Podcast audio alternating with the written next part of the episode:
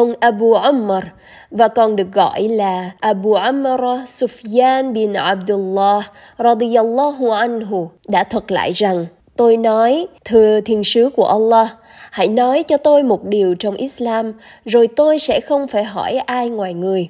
Người đáp: Hãy nói tôi tin tưởng vào Allah, rồi giữ mình ngay thẳng.